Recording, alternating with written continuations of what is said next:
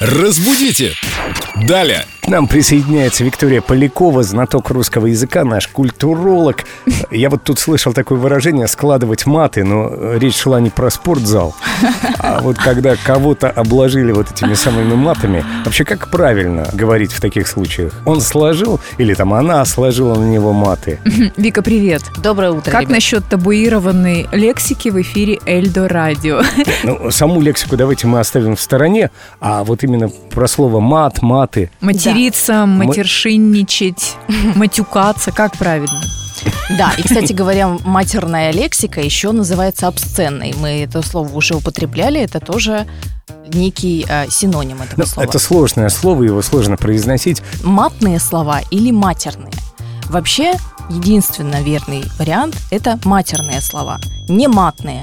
И если мы говорим о множественном числе мата, то маты используются только в контексте спортзала. То есть маты мы можем сложить вот так вот стопочкой друг на друга и плюхнуться в А них. как же многоэтажные выражения? Многоэтажное выражение, ну смотрите, мат вообще обозначает всю совокупность матерных слов. То есть у него нет необходимости создавать множественное число, потому что это и есть весь мат.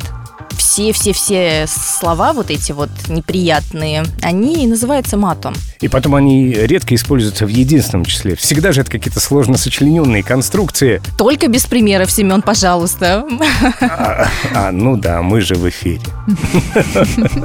Значит, запомнили, матерные слова не матные, и нету такого выражения, как сложил на кого-то маты. Да, да, мат, Просто обматерил, да?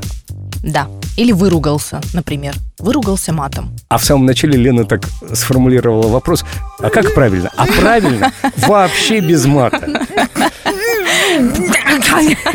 Заклеили мне рот и задают вопросы. Да, я надеюсь, что все мы все же будем находить способы выражать свои чувства и эмоции, не прибегая к мату. Разбудите! Далее!